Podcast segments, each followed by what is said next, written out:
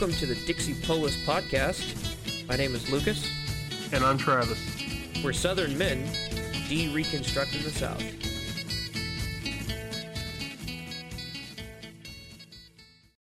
So, Travis, we're going to get into the second essay slash sermon in the book Dabney on Fire.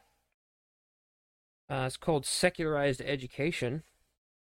So before we jump into this, what are you expecting out of this sermon? Well, before I read it, I was kind of hoping he would just absolutely obliterate any idea that the state needs to be involved in education and that he would point to the correct way for people to educate their children uh, based upon the foundations of the Holy Writ.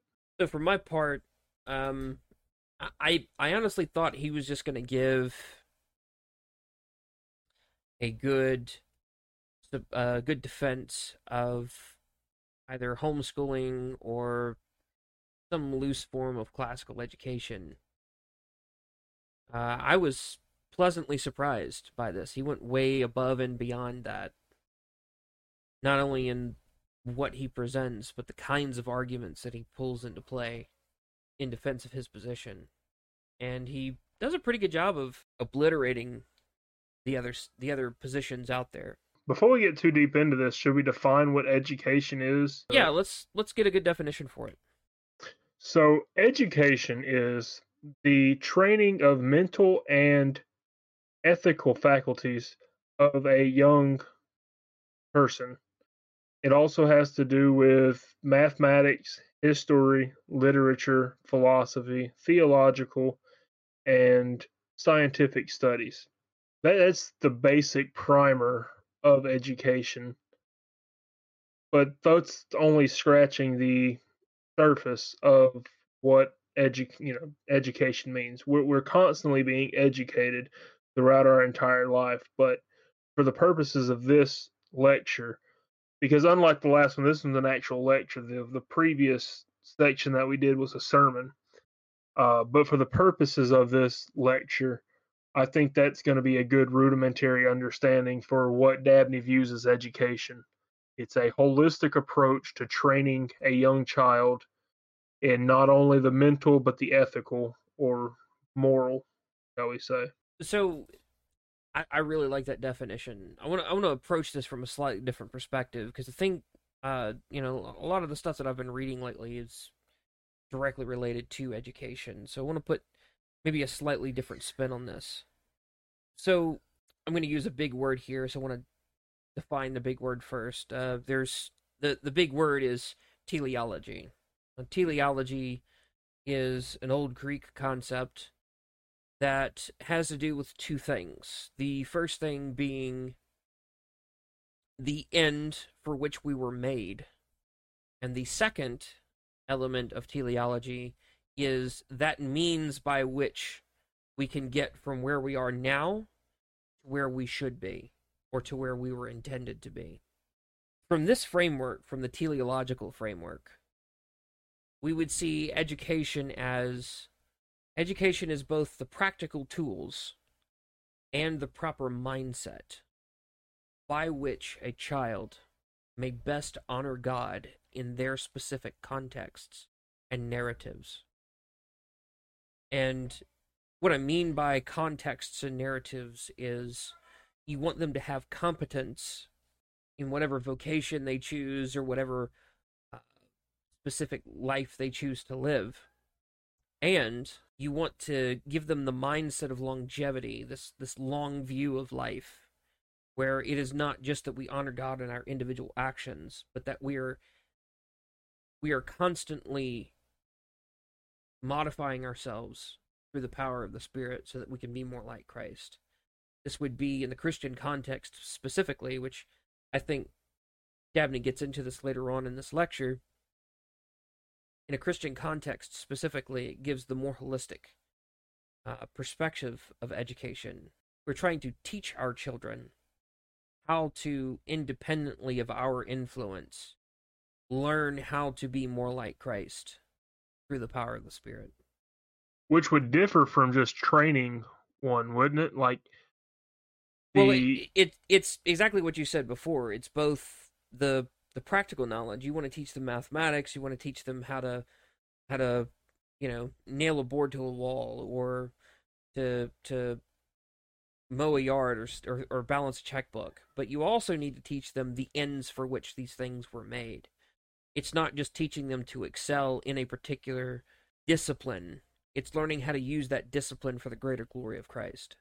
the next question logically would be who should control this education over the child because education seems to be foundational to the child in that it would affect the totality of his life how he was educated as a young child so who must be in charge of this if it is both a moral and ethical boundary what entity should have control over this entire thing. So from my perspective, I would say, and and I think that Dabney would come relatively close to my my perspective.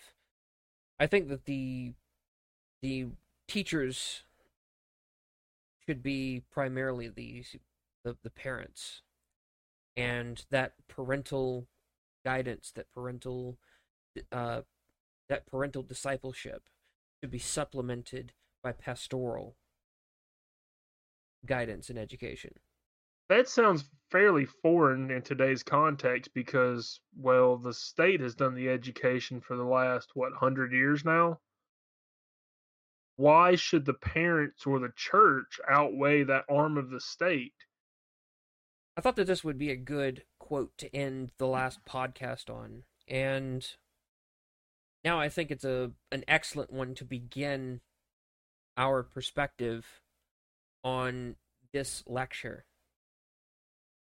So, this is the quote To all politics, all war, all literature, all money making ought to be subordinated, and every parent especially ought to feel, every hour of the day, that next to, next to making his own calling and election sure, this is the end for which he is kept alive by God. This is his task on earth. On the right training of the generation now arising turns not only the individual salvation of each member in it, not only the religious hope of the age which is approaching, but the fate of all future generations in a large degree. Train up him who is now a boy for Christ, and you not only sanctify that soul, but you set on foot the best earthly agencies to redeem the whole broadening stream of human beings who shall proceed from him, down to the time when men cease to marry and give in marriage. Until then, the work of education is never ending. The entire thrust of our last two podcasts was on parental responsibilities, but Dabney goes to great efforts and great lengths to demonstrate that education is the primary responsibility of the parent. Real education, not just giving them some vague and disparate bits of information by which they can learn how to do some math or learn how to write correctly. So, what, what would be wrong with the state getting into education? Why are we why are we against public schools? I guess is the be- better question to ask. Why should we not be so willing to send our child to a secular state education? And does a state education have to be by necessity secular? Answering that question would actually get into the first por- portion of this lecture. But I think a good a good quote from Voddie Baucham at this stage would be helpful in giving a a, a one liner as an answer to that. He says, and I'm paraphrasing here a bit. He says, "You all send your kids to Rome to learn, and you are baffled that they come back as Romans.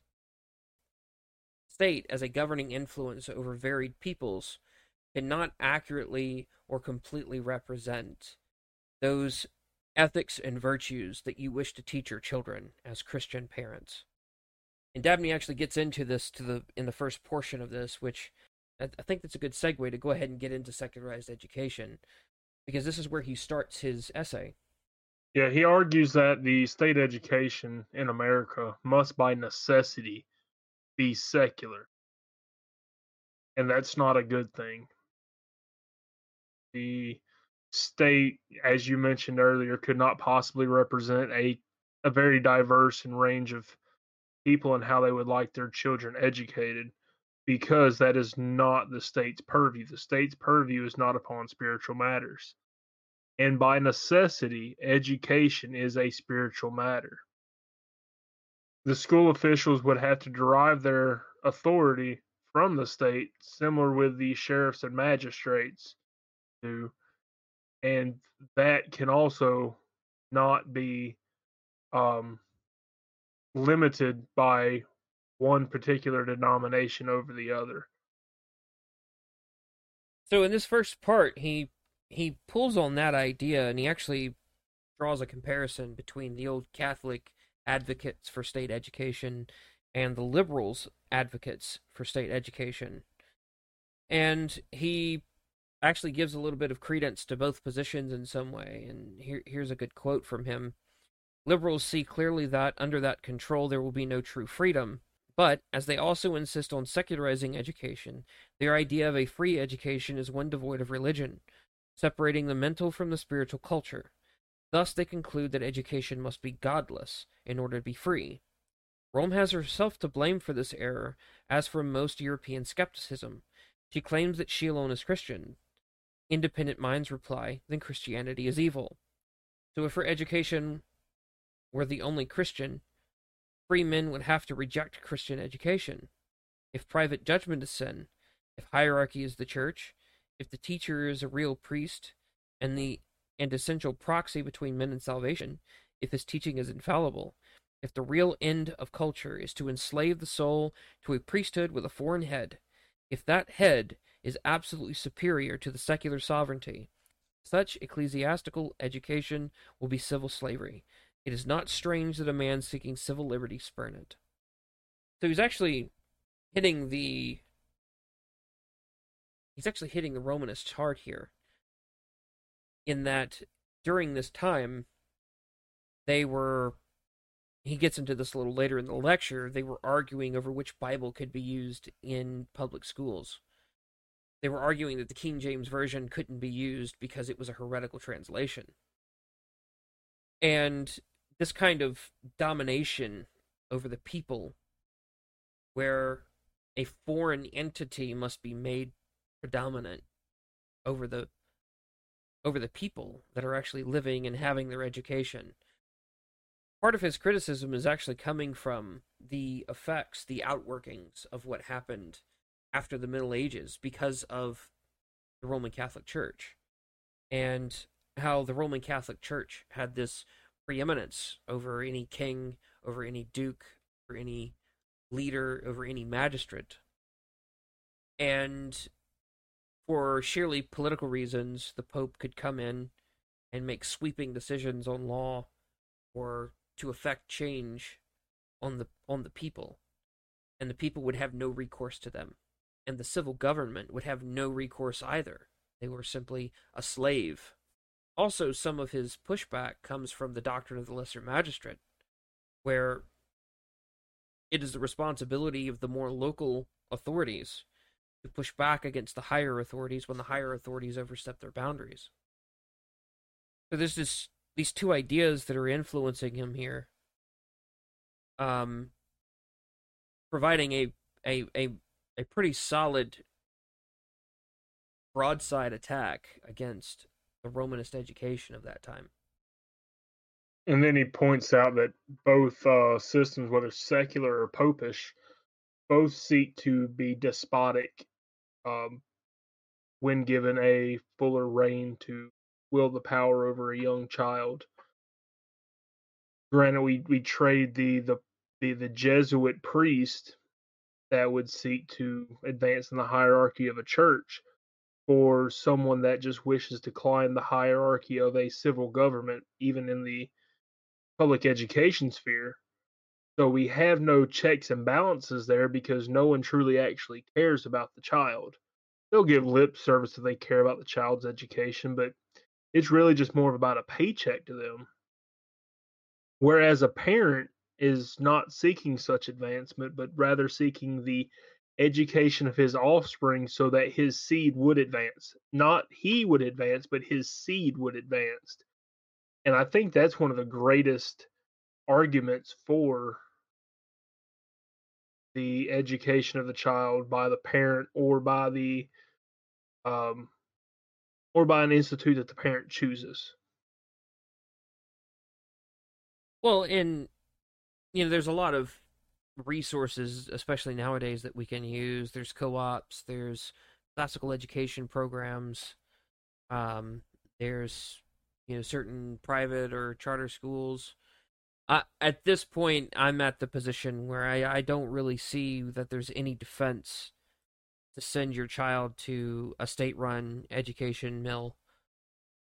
I I I'm I'm fairly close to to thinking it's it's sinful to do so, but I, I have to hesitate there just because I can't add to what God has given us. But well, I'll push back on that one. Uh, it would be a neglect of discipleship, wouldn't it? You're no longer discipling your child. You're outsourcing that thing that he has given you, or excuse me, you're outsourcing that duty that he has given you and giving you full responsibility of to someone else. I understand that it's expensive, but there's people that are living well outside their means attempting to send their child off, but yet because they they're sending their child off because they say they can't afford a good education, a home education, or even a pub, public or p- private education, and but yet they have a brand new bass boat in their driveway. I'm not saying that's everyone, but that's a vast majority of the people that say I can't afford to educate in an XYZ manner. So there's a there's a lot of investment that goes into teaching your kids. It's not just the money, it's also the time, it's also the energy. Um and you know the the the discipleship element of this is is of prime importance. So as far as my position goes, I'm I'm much more willing to give grace on this topic for parents who are trying but aren't quite there. Um, I I advocate that people take their kids out of public education, but I'm not at the stage right now where I'm willing to condemn because it uh, honestly it's it's it's one of those situations where a lot of people are almost forced into it where your money is being taken from you, your time is being taken from you because you just have to support a family. And it's really hard to educate your children. For my for my part, I mean my job's Im- immensely demanding and there's no way I can bring one of my kids to my work right now, so I can't do that at work. And if my wife were of ill health or wasn't able to to teach properly because she had some kind of deficiency in this area, then you know my my children would have to go somewhere. There's there's all kinds of factors that go into this. So I I think that there's some room for grace here. I guess is my point. There's room for grace, but at the same time, we should definitely be striving to educate our own and not be sending them off to institutions that hate them. I agree. I, I'm I'm and, and again I advocate for that. I advocate for people to homeschool their children, at, or or at least take them to a a Christian or a classical education program where they may not be directly educating them, but they're taking them somewhere that's going to infuse with the mathematics and with the vocabulary and with the the science and everything else. They're going to infuse with that good Christian morals and ethics and try to build that child into someone who has true virtue as part of who they are. So as we had commented earlier, the the school authorities and officials actually get their authority from the state. And their duty as a state official governing over a people who have diverse religious views is to remain neutral by necessity they can't actually take a position it's this neutrality stipulation that we've been given in the United, especially the United States federal government.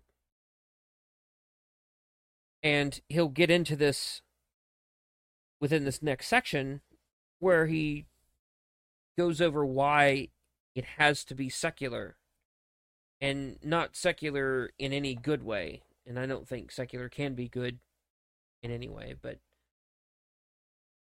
here education must be absent of any moral or cultural teaching by necessity. It has to strip out anything that could be seen as oppressive or seen as undue influence or seen as contradicting any one particular cultural or religious narrative of a minority member of their population. That's just the way that our government was set up. And so to have the state run education, it it has to cater to the dissidents.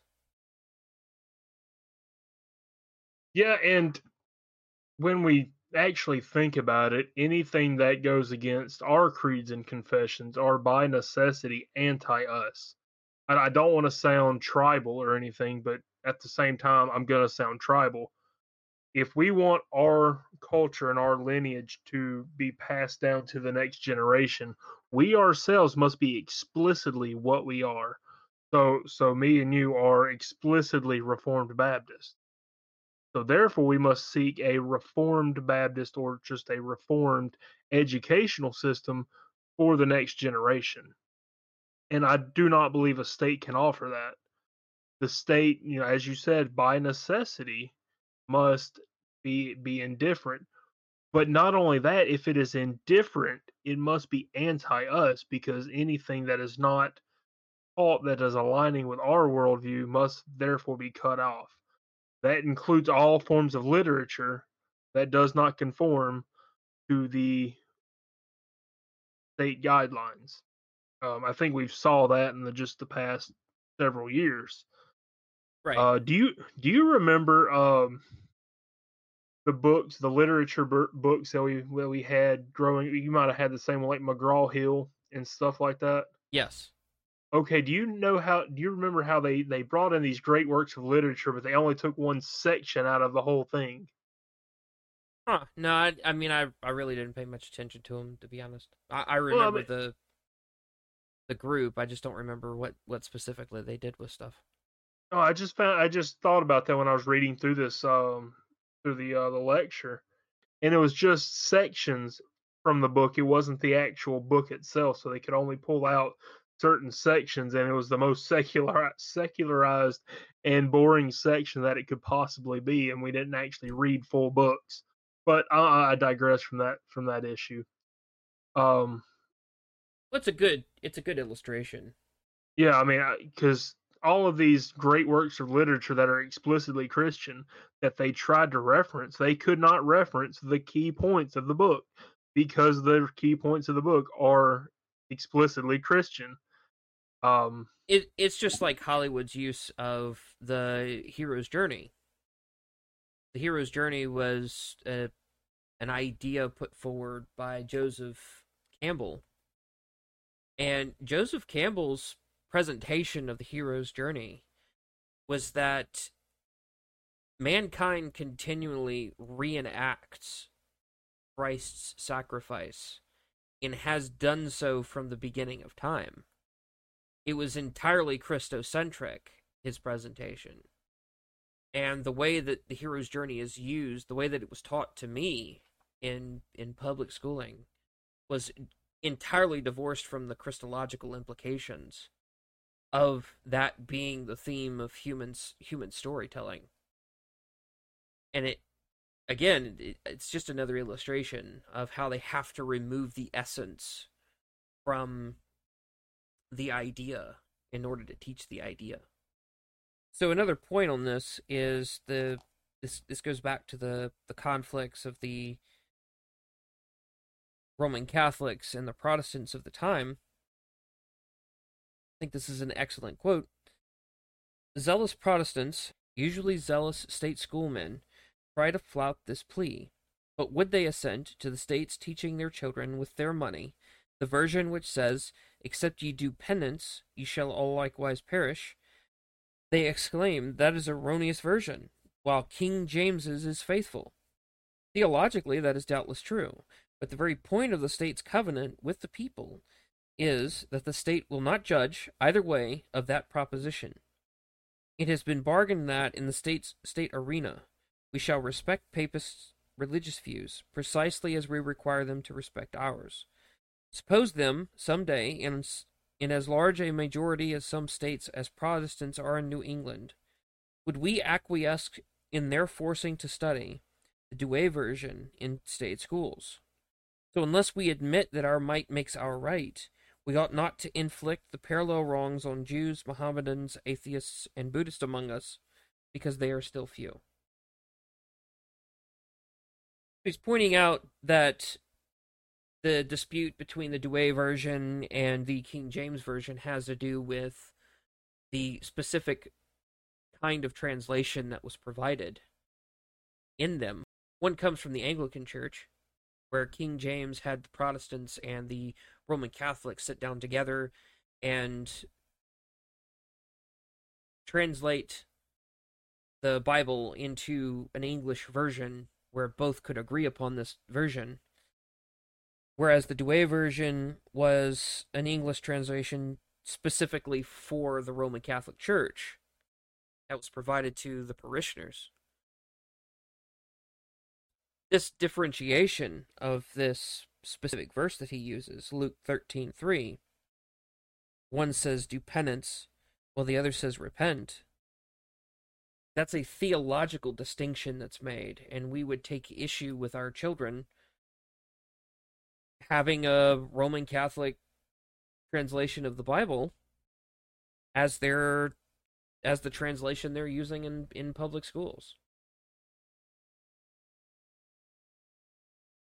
Well, I mean, obviously, I don't want the state to be promoting heresy, but then again, I'm not exactly fond of the state forcing another religion down someone else's throat because the same state that wields the power to force the papists to become Protestant has the same power to force me to become a papist. Uh, we kind of seen that in Scotland uh, with uh, Bloody Mary. Right. And uh, I'm not sure I, I want my tax. I mean, I'm a theonomist, but I'm not sure if I'm willing to go down that road just yet because I see the dangers in states that have the power over theological issues. Well, I mean, let's let's take this something to uh, let's take this to a level that's a little bit more um, contemporary to us. W- would you be in favor of uh, Ibram X. Kendi translating the Bible via his woke theology? Oh gosh, no. Correct. And so this is I, I'm I, I, take much less umbrage with the the Catholics. Uh, honestly, I don't see the Catholics as a threat. I think that we could probably combine with most Catholics on the the resistance to this woke nonsense that's going through uh, sweeping our nation right now.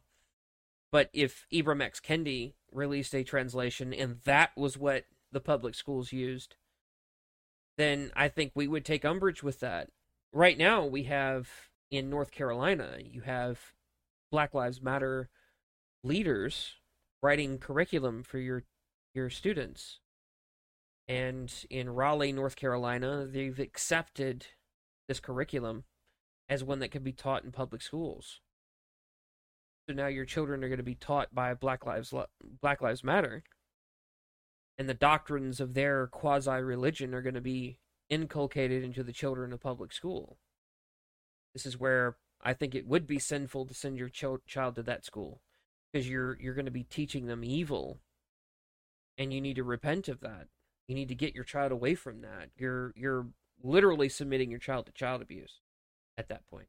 It's just so weird to me how people decry not having religion in the public school system and yet allow that religion in the public school system. I mean, we really shouldn't be surprised because, as Douglas Wilson says, it's not whether but which, not whether or not you have a state religion, but which state religion you have. And I would right. prefer, for, I would prefer the state religion to be a Christian religion, but welcoming of most um, denominations. within that particular uh, civil government structure. But that's uh, neither here nor there because we don't have it today. We have a fake and gay civil government right now. So literally, faking. Literally, yes. Um, well, the so the the parents in Raleigh really didn't get a choice in this matter. By the way, they weren't asked. They weren't. There wasn't a a, a poll sent out, as far as I'm aware. Could be wrong about that, but this was just done by the leadership. You see an outcry across the country. So you have mothers who are ho- who are home from work you know, because of this fake pandemic, and they're seeing the stuff that their children are bringing home. They're seeing their ch- child come home with how to be an anti-racist and white guilt. Uh, books by Robin DiAngelo and Ibram X. Kendi, and they're seeing the kind of overt racism and evil is being perpetrated on their children.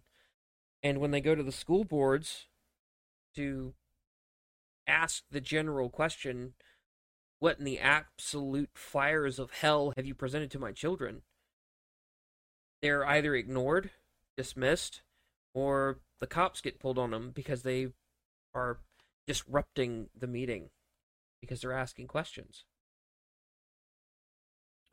The parents in this case have been rendered helpless, but this is primarily because, as a country, we have handed our children over to the state. And this has been going on for 100 years, so it's not anything new. What's new is the fact that they're teaching them evil. And everybody is finally seeing that because they've been forced to stay home. This double evil that's been perpetrated has ended up backfiring in a very real sense against the people who want to keep you in your home and shut down your business. Well, I mean, I think this is just the chickens coming home to roost. If you send your children out to a government agency, the government agency is going to take responsibility for them, and you no longer have authority over your offspring. In a very real sense, because you know they'll, they'll come lock you up for truancy, they'll come lock you up for parental neglect, even though you've not neglected your children, or or, or my favorite yet, that they'll arrest you because you don't want to cut your son's cock and balls off whenever he is six years old and he says he's a female. This is the kind of power the state has right now, and it's because parents gave it to them out of convenience, and because in in in in, in the parents' defense, they did think that the state could educate their child better than they could themselves. But now the chickens have come home to roost, and we see the the dangers of this in a very real sense. Well, but uh, I, I would I would even add on to the guilt of parents nowadays because we see education not as a complete molding of the human being. We see education as simply giving them information. We decry them not being able to read, but we don't decry their inability to properly cite Christian doctrine. And Christian doctrine is just as important to these to the kids, if not more important actually, than learning how to read or learning how to do math. It teaches them how to view reality and teaches them how they're supposed to live, not just in what ways can you live. This is not to include the separation of culture from the school where culture is, is only viewed in in schooling under a critical framework. It's not seen as a basis for uh, teaching children proper expression and teaching children the, the the idea in giving your children art and teaching them to read and teaching them literature is to show them the heights of what is possible in art and then spurring them along to get there from where they are now. Because you want them to excel, you want them to be able to express themselves artistically. It's a part of what it is to be human, to express yourself in that way. But it's only seen through a critical lens now. And so art has been increasingly subversive and increasingly deconstructive, where previously, art was supposed to be constructive. You took what was and you built on it, or you used it in a new way, or you expanded upon it. Now it's what can I do to take that and undercut it and subvert what you think about that? How do I make what you what you love seem evil to you? Well, right. I mean, as we stated earlier, education is about creating a well-rounded human being, not only in the, the mental and the practical and the physical, but also in the spiritual aspect of it. Uh, the definition hits to the heart of today's secularized education. We do not equip men to be men. We equip them to know things only only on a basic basic uh, materialistic framework, and then we equip them to do things. We we create them in a, in this this nameless, faceless cog in the machine, and we do not give them a real sense of who they are and what they are supposed to do on on planet Earth. So used to kids were catechized at schools, uh, especially in the South, especially in Christian schools. We would have, you know, them quoting the Westminster Confession of Faith, and the first the first question is is what is the chief end of man? Well, the chief end of man is to glorify God and enjoy Him forever. And then the second question is is what is the glory of God? The glory of God is man fully alive you cannot have a fully alive man when you do not give him a sense of identity in the world. And that identity only comes when you educate him about the spiritual things as well as the mental things. Um, you can only get so far with this base level of base level natural theology that okay, there's a God, but now let's go learn how a you know how two plus two equals four there must be a spiritual foundation there in which to grow on because all truth is God's truth. And if you do not have God, then you only have partial truths. I think a good summation of what you're talking about, and eh, as we had defined it earlier as well, Dabney says this Education is the nurture and development of the whole man for his proper end. The end must be conceived aright in order to understand the process. Even man's earthly end is predominantly moral. Now, if dexterity in any art, as in the handling of printer's type, a musket, a burin, a power loom, were education, its secular, secularization might be both possible and proper. Is not a confusion here the source of most of the argument in defense of that theory? For instance, why may not the state teach reading and writing without any religious adjuncts, as legitimately as the mechanic thus teaches his apprentices filing, planing, and hammering. Because dexterity in an art is not education. The latter nurtures a soul, the other only drills a sense organ or mu- muscle. The one has a mechanical end, and the other a moral. And this answer cannot be met by saying, Let it then be agreed that the state is only is only teaching an art, a dexterity, that, for instance, of letters. The state refuses to be understood thus, it claims to educate, as is witnessed by the universal argument of the advocates of the state function, that she has the right and the duty of providing that, that the young citizens shall be competent and their responsibility as citizens.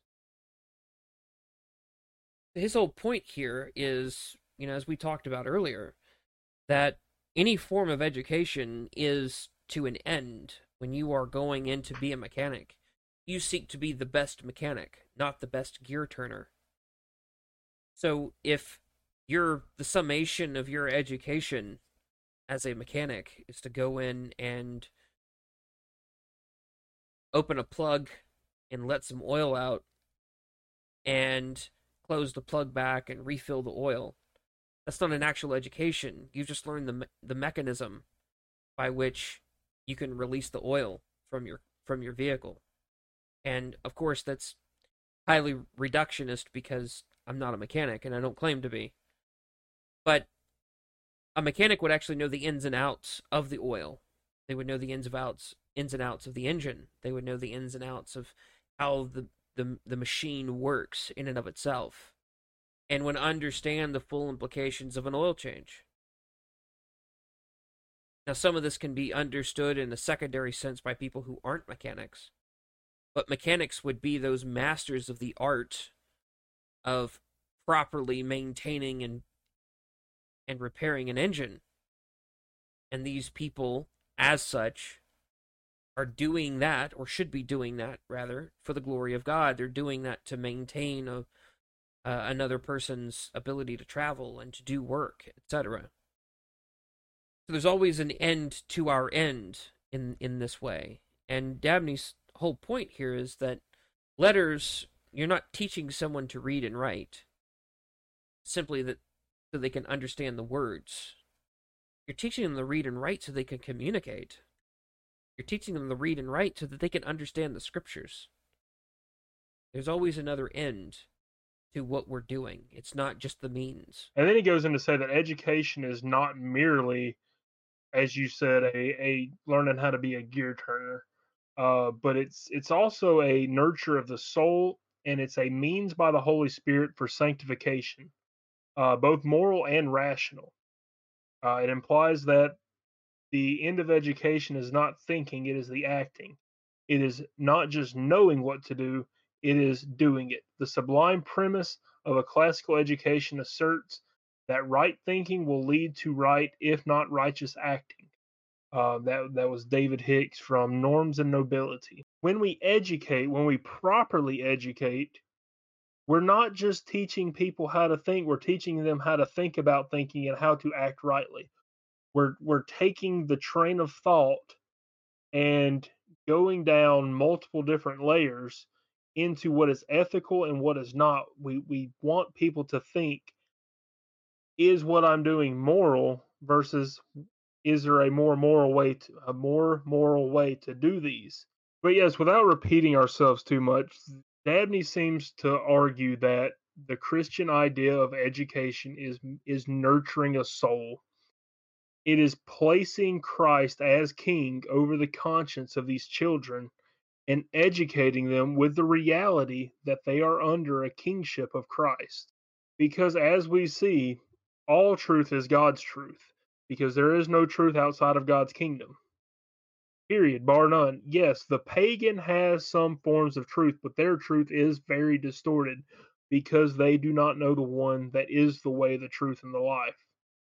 So, therefore, if we want a true education, for the next generation, it must begin at the foot of the cross with Christ being king. Amen.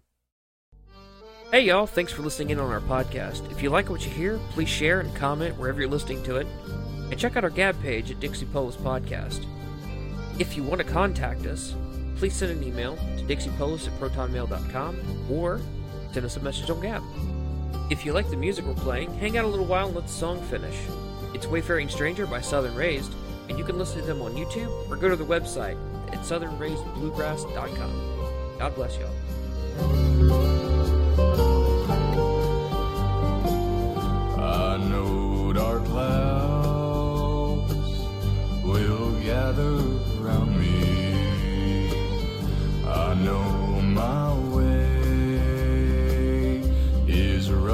My